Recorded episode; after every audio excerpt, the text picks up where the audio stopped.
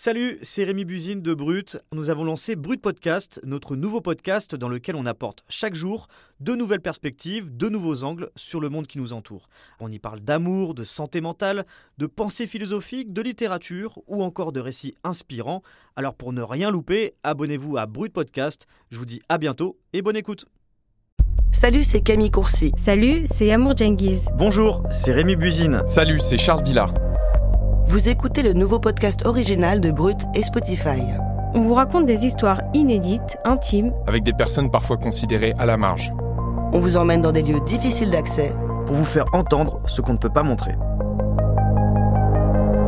Défense de filmer. Le micro va ou les caméras ne vont pas. Salut, c'est Amour Djengiz.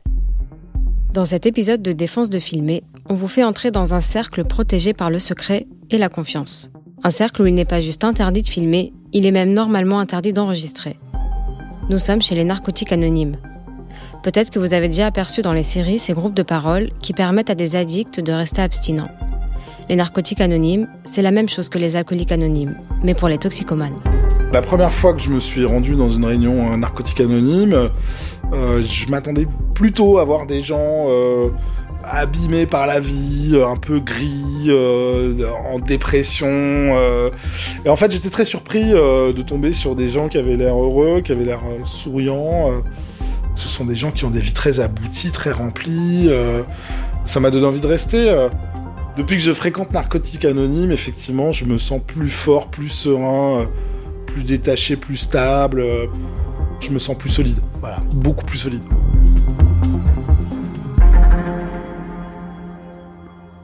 La personne que vous venez d'entendre, c'est Nicolas, un membre des Narcotiques Anonymes. Pour respecter son anonymat et celui de tous les participants, son prénom a été modifié, mais il s'est confié à la journaliste Emmanuel Julien. Salut Emmanuel. Salut. Alors est-ce que tu peux m'expliquer comment ça marche les narcotiques anonymes? Les narcotiques anonymes, ce sont euh, des groupes de parole.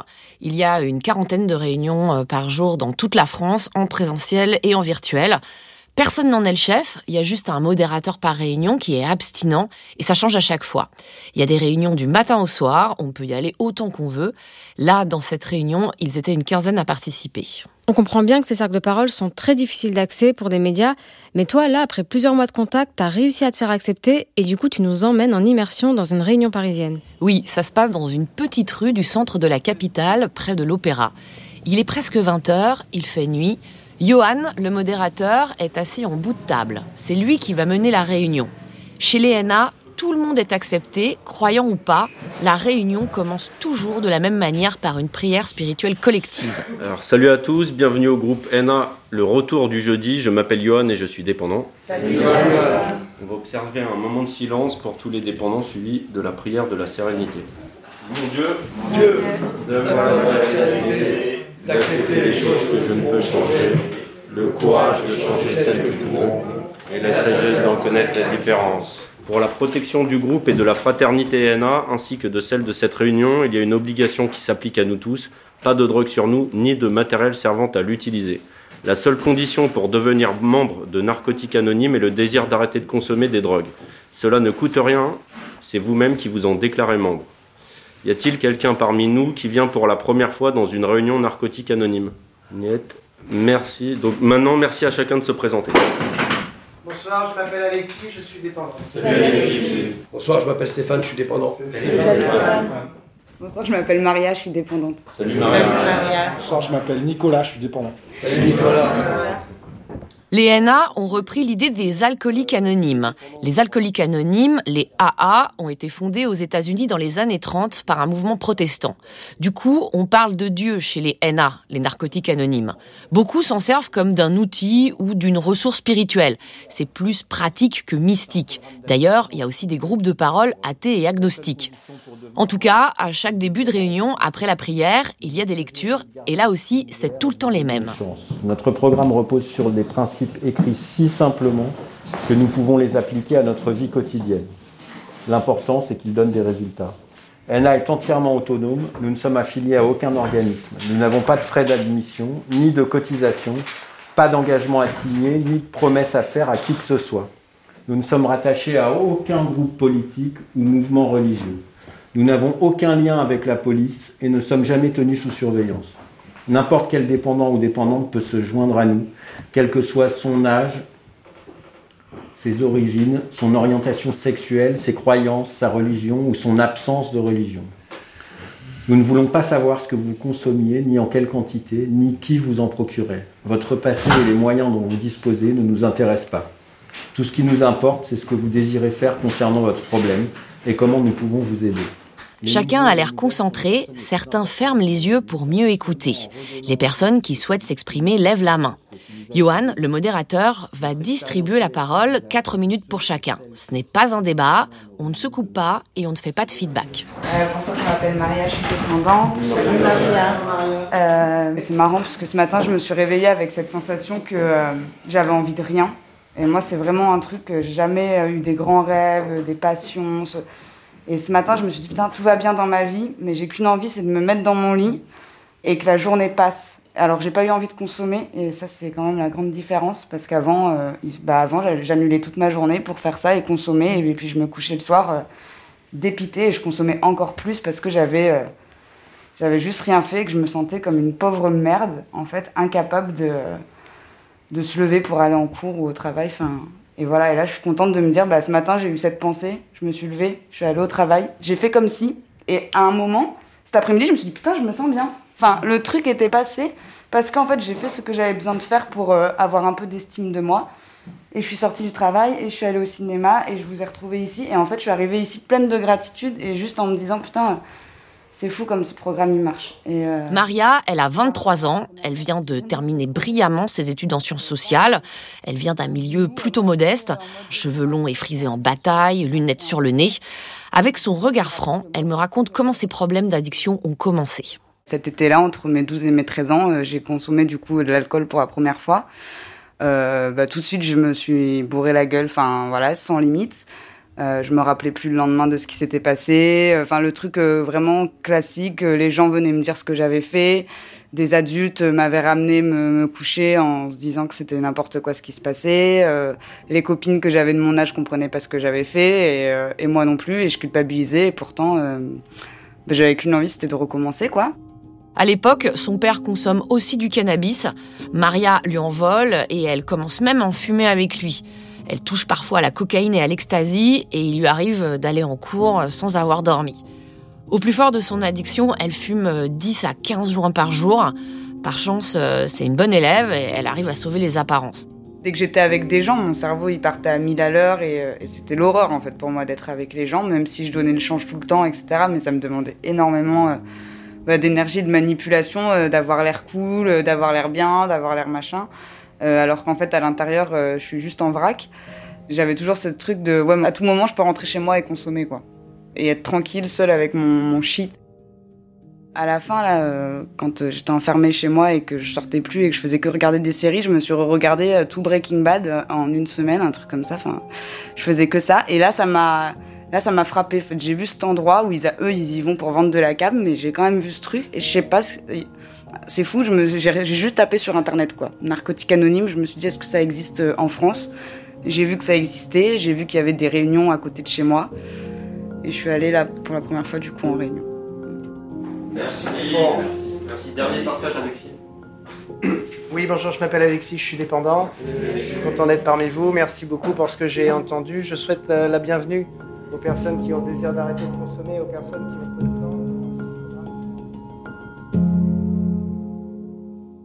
J'ai rien à offrir, moi qui toute ma vie ai payé des verres, payé des trucs, machin et tout pour euh, que les gens m'aiment. Et là, je faisais rien, j'étais dans l'état le plus vulnérable que j'ai jamais été et on, on avait juste de l'amour gratuit à me donner. Et euh, ce truc-là, je me suis vraiment sentie portée par ça, je pense, au, début. Et j'avais vraiment l'impression d'être tombée dans un truc, euh, c'était lunaire, quoi, pour moi, de ce, cette bienveillance, cette entraide. On se partage des solutions pour se faire du bien, pour se rassurer euh, sur le fait qu'on peut vivre sans drogue, quoi. Moi, j'ai essayé mille fois d'arrêter, hein, des dizaines de post-cures, d'hospitalisation, de psychiatrie. Euh, ça n'allait que de mal en pis, ni vivant ni mort, dans les limbes. Plus de jour, plus de nuit, pas de produits de choix, rien du tout. H24. Et ça s'est arrêté. Je suis revenu ici il y a bientôt 8 ans. Bravo. En étant arrivé ici en 2003. Et euh, les choses ont bien changé. Et je, c'est vraiment le rétablissement dans Narcotique Anonyme. C'est vraiment de dire par moi-même, je n'y arrive pas. C'est l'essence même. Je suis démuni face à moi. Quoi. Depuis toujours, je souffre de moi. Je ne sais pas pourquoi. Et à l'intérieur, c'est le néant. C'est le putain de néant. Je vous passe mes histoires d'argent et ma projection sur ma retraite à 600 balles à 67 ans. Je vous dis pas la moulinette derrière. sûr qu'après des années dans le caniveau, je risque pas d'avoir. Bon bref. Voilà, bonne réunion Ça c'est pour ma semaine celle-là.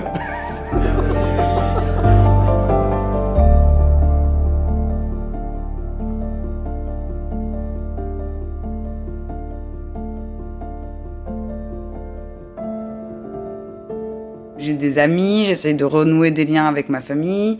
J'ai terminé mes études euh, avec de très bons résultats, etc. Je suis en stage, je vais avoir bientôt un travail. Quand je vois ma vie maintenant, je me dis franchement, c'est, ça a quand même rien à voir. Quoi. Quand je me lève le matin, j'ai pas envie de mourir. Quand euh, je suis pas toute la journée en train de pleurer ou en train de ruminer, ça peut m'arriver, hein, bien entendu. Hein. Je l'évite pas trois mètres au-dessus du sol. Mais, euh, mais franchement, non, c'est pas, pour moi, c'est pas triste l'abstinence. Bon, quand on se retrouve abstinente à 23 ans, socialement, c'est pas toujours facile. Est-ce que c'est pas trop frustrant pour faire la fête, pour sortir ou alors rencontrer du monde? Bien, dans un premier temps, c'est sûr que Maria, elle a dû s'éloigner de tout ça. Euh, maintenant, elle ressort avec ses amis sans problème. Ça ne lui donne pas envie de boire. Après, c'est sûr, hein, elle va pas rentrer aussi tard qu'avant. En côtoyant des personnes en état d'ébriété, elle peut se sentir décalée, mais elle n'est pas isolée. C'est pas un sujet en fait euh, que je consomme pas. Ça définit pas qui je suis en fait. Moi, j'ai pas du tout l'impression de passer à côté de ma jeunesse. Au contraire, j'ai l'impression de m'offrir la chance de vivre une belle jeunesse puis une belle vie derrière aussi. Pour moi, je n'aurai jamais la maîtrise de ma vie parce que je suis dépendante. Par contre, si je me connecte à vous, que j'appelle ma marraine avant de faire prendre une décision, euh, que je réfléchis un peu deux minutes avant d'agir et que je diffère tous les trucs où je me dis hum, hum, ça risque de pas être ok, bah, je peux retrouver une maîtrise de ma vie, mais grâce à vous. Quoi. Donc euh, juste merci d'être là, je suis super contente et je vais vous écouter. Merci, bonsoir, je, suis Nicolas, je suis dépendant. Euh, J'entendais quelqu'un qui disait que quand il commence à consommer, il peut s'arrêter. Moi, j'ai exactement la même, euh, la même maladie. Euh, c'est celle qui m'a conduit ici. Euh, par chance, moi, ça a été plutôt facile pour moi d'arrêter une fois que à, la rencontre de ces salles, etc. Une fois que j'ai fait mes premières réunions, j'ai assez facilement finalement euh, réussi à, à, décrocher des produits euh, que je consommais. Nicolas, il a la petite quarantaine, il est clean depuis 5 ans et 6 mois. Il travaille dans l'audiovisuel depuis longtemps et ça fait 2 ans qu'il parraine un autre dépendant. Le premier rôle du parrain, c'est de parler de sa propre expérience parce qu'il est déjà passé par là. Le parrainage, en fait, euh, c'est un outil qui permet en fait d'avoir ce réflexe de jamais rester seul avec un problème, de ne pas cultiver de secrets. Et donc, du coup, euh, de plus en plus, euh, comment dire, euh, se montrer tel qu'on est. D'abord peut-être avec son parent, mais après avec avec tout son entourage, etc. De pas, comment dire, transformer les problèmes en secrets et les secrets en montagnes, etc. Et à se retrouver dans des situations où finalement on se retrouverait complètement submergé par ces problèmes euh, isolé, etc. Mais attention, hein, Nicolas, ce n'est pas un ami ni un papa. Il ne fait pas la leçon à son filleul, il ne lui impose rien. Il se contente de lui faire des suggestions. En fait, j'ai l'impression que les NA, et encore plus avec le système de parrainage, il y a cette idée de se regarder en face et d'affronter son mal-être. Oui, complètement. Et surtout, le parrain joue un rôle essentiel dans le travail des étapes. En fait, c'est un travail d'écriture. Chez NA, il y a 12 étapes, comme chez les alcooliques anonymes, et dans chacune, il va falloir répondre par écrit à une série de questions. En fait, c'est une façon de prendre du recul sur sa vie, hein. et une fois que le filleul a répondu aux questions d'une première étape, par exemple, il partage ce texte à son parrain, et ensuite seulement il passera à l'étape suivante. Ça donne lieu à des, relations vraiment très particulières. Euh, on se sent quand même un peu responsable de quelqu'un, euh, ou en tout cas au moins du rétablissement de quelqu'un. Donc euh, effectivement, c'est une invitation à se rétablir soi-même. Si par exemple j'arrêtais d'aller en réunion, j'arrêtais d'écrire mes étapes ou ou que je me remettais à consommer des produits, par exemple, j'aurais plus aucune légitimité à à avoir un rapport de parrainage avec mon filleul. Donc ça va être en fait un, ingrédient supplémentaire dans mon quotidien, dans ma vie, pour rester fidèle en fait euh, aux choix que j'ai faits. Et, euh, et voilà, tant mieux en fait. Si Nicolas a choisi l'abstinence, c'est qu'il a derrière lui un long parcours de consommation de drogue depuis sa jeunesse. Passé la trentaine, il commence à prendre de la cocaïne dans son milieu professionnel alors qu'il vient d'être papa. Aujourd'hui, avec les NA, ça va mieux, mais pas question de passer une semaine sans venir, comme il le confie aux autres pendant la réunion. Ce trait de caractère, cette maladie, comme on appelle ça ici, euh, que j'ai en moi, qui, qui m'empêche en fait de m'arrêter une fois que j'ai continué à consommer, elle est toujours là en fait. Ma nana, mes enfants, euh, euh, voilà, j'ai pas envie de leur faire subir en fait euh, tout ce qui va découler en fait de, ce type de comportement. Et la seule solution que j'ai, bah, c'est ce qui est dit dans la lecture, c'est de venir un peu ici, c'est euh, participer à une réunion, euh, passer un coup de fil à mon parrain, peut-être gratter un peu dans mon cahier. Faut pas que j'oublie d'où je viens, faut pas que j'oublie que j'ai ce truc-là en moi qui fait que sur n'importe quoi, que ce soit un problème au taf, euh, que ce soit machin, ça peut venir s'accrocher. Au bout d'une heure, la réunion touche presque à sa fin. Je vous rappelle que l'anonymat est la base spirituelle de toutes nos traditions. Merci de laisser ici tout ce que vous avez vu ou entendu. Nous allons passer à la célébration des anniversaires. Y a-t-il quelqu'un qui fête aujourd'hui un anniversaire Maria dépendante, j'ai un an, huit mois et huit jours.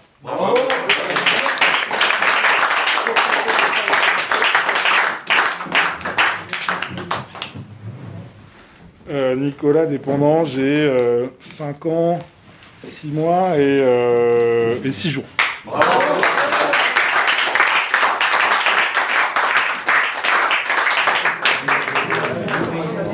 Donc voilà, la réunion est terminée. Les gens quittent la salle.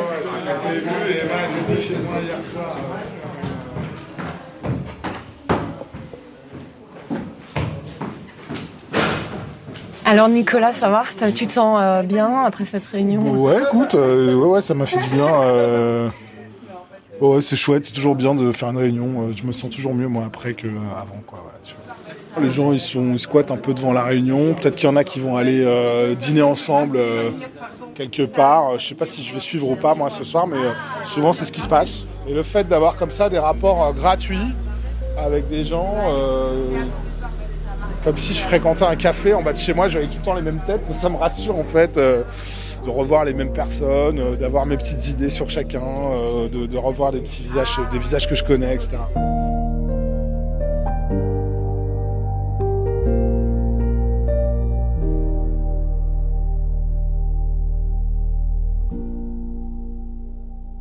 En fait, j'ai l'impression, à travers ces témoignages, que même lorsque les personnes qui s'y rendent se disent guéries, elles continuent à y aller, elles continuent à participer aux réunions. Est-ce qu'on peut vraiment en guérir?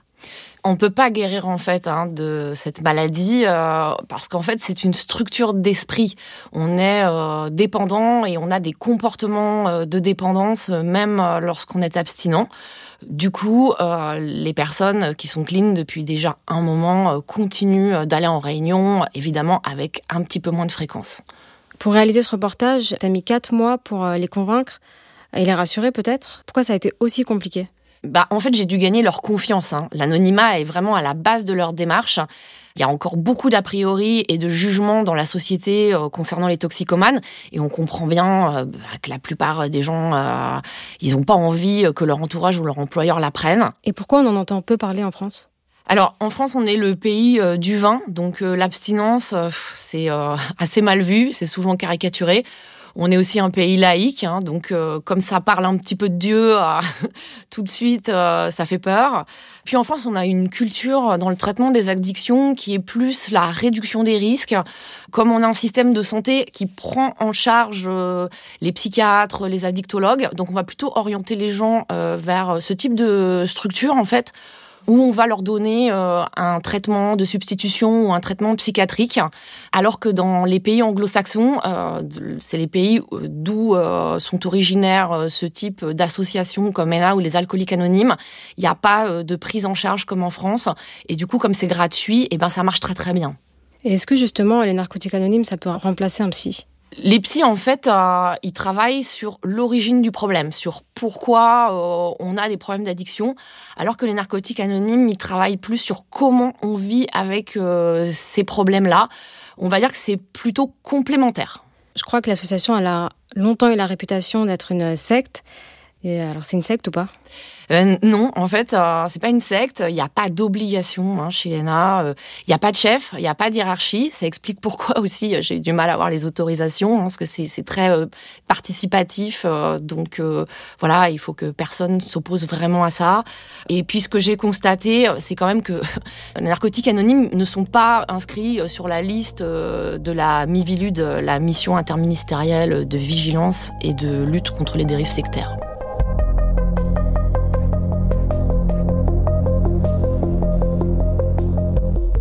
Vous venez d'écouter Défense de filmer, un podcast original de Brut, Paradiso Media et Spotify sur une idée originale de Paradiso Media. Merci à Sinamir, rédacteur en chef, Anne-Cécile Kiri, productrice, Laurine Norman et Annabelle Mora à la coordination éditoriale, Marek Panchaud à l'enregistrement, Alexandre Ferreira, réalisateur et mixeur, Benoît Dunègre, directeur des productions, Oriane Bettoni et Amy Faconi à la production, Laurent Lucas, Mathias Ilion, Louis Daboussi et Lorenzo Benedetti à la direction éditoriale. À bientôt pour un nouvel épisode.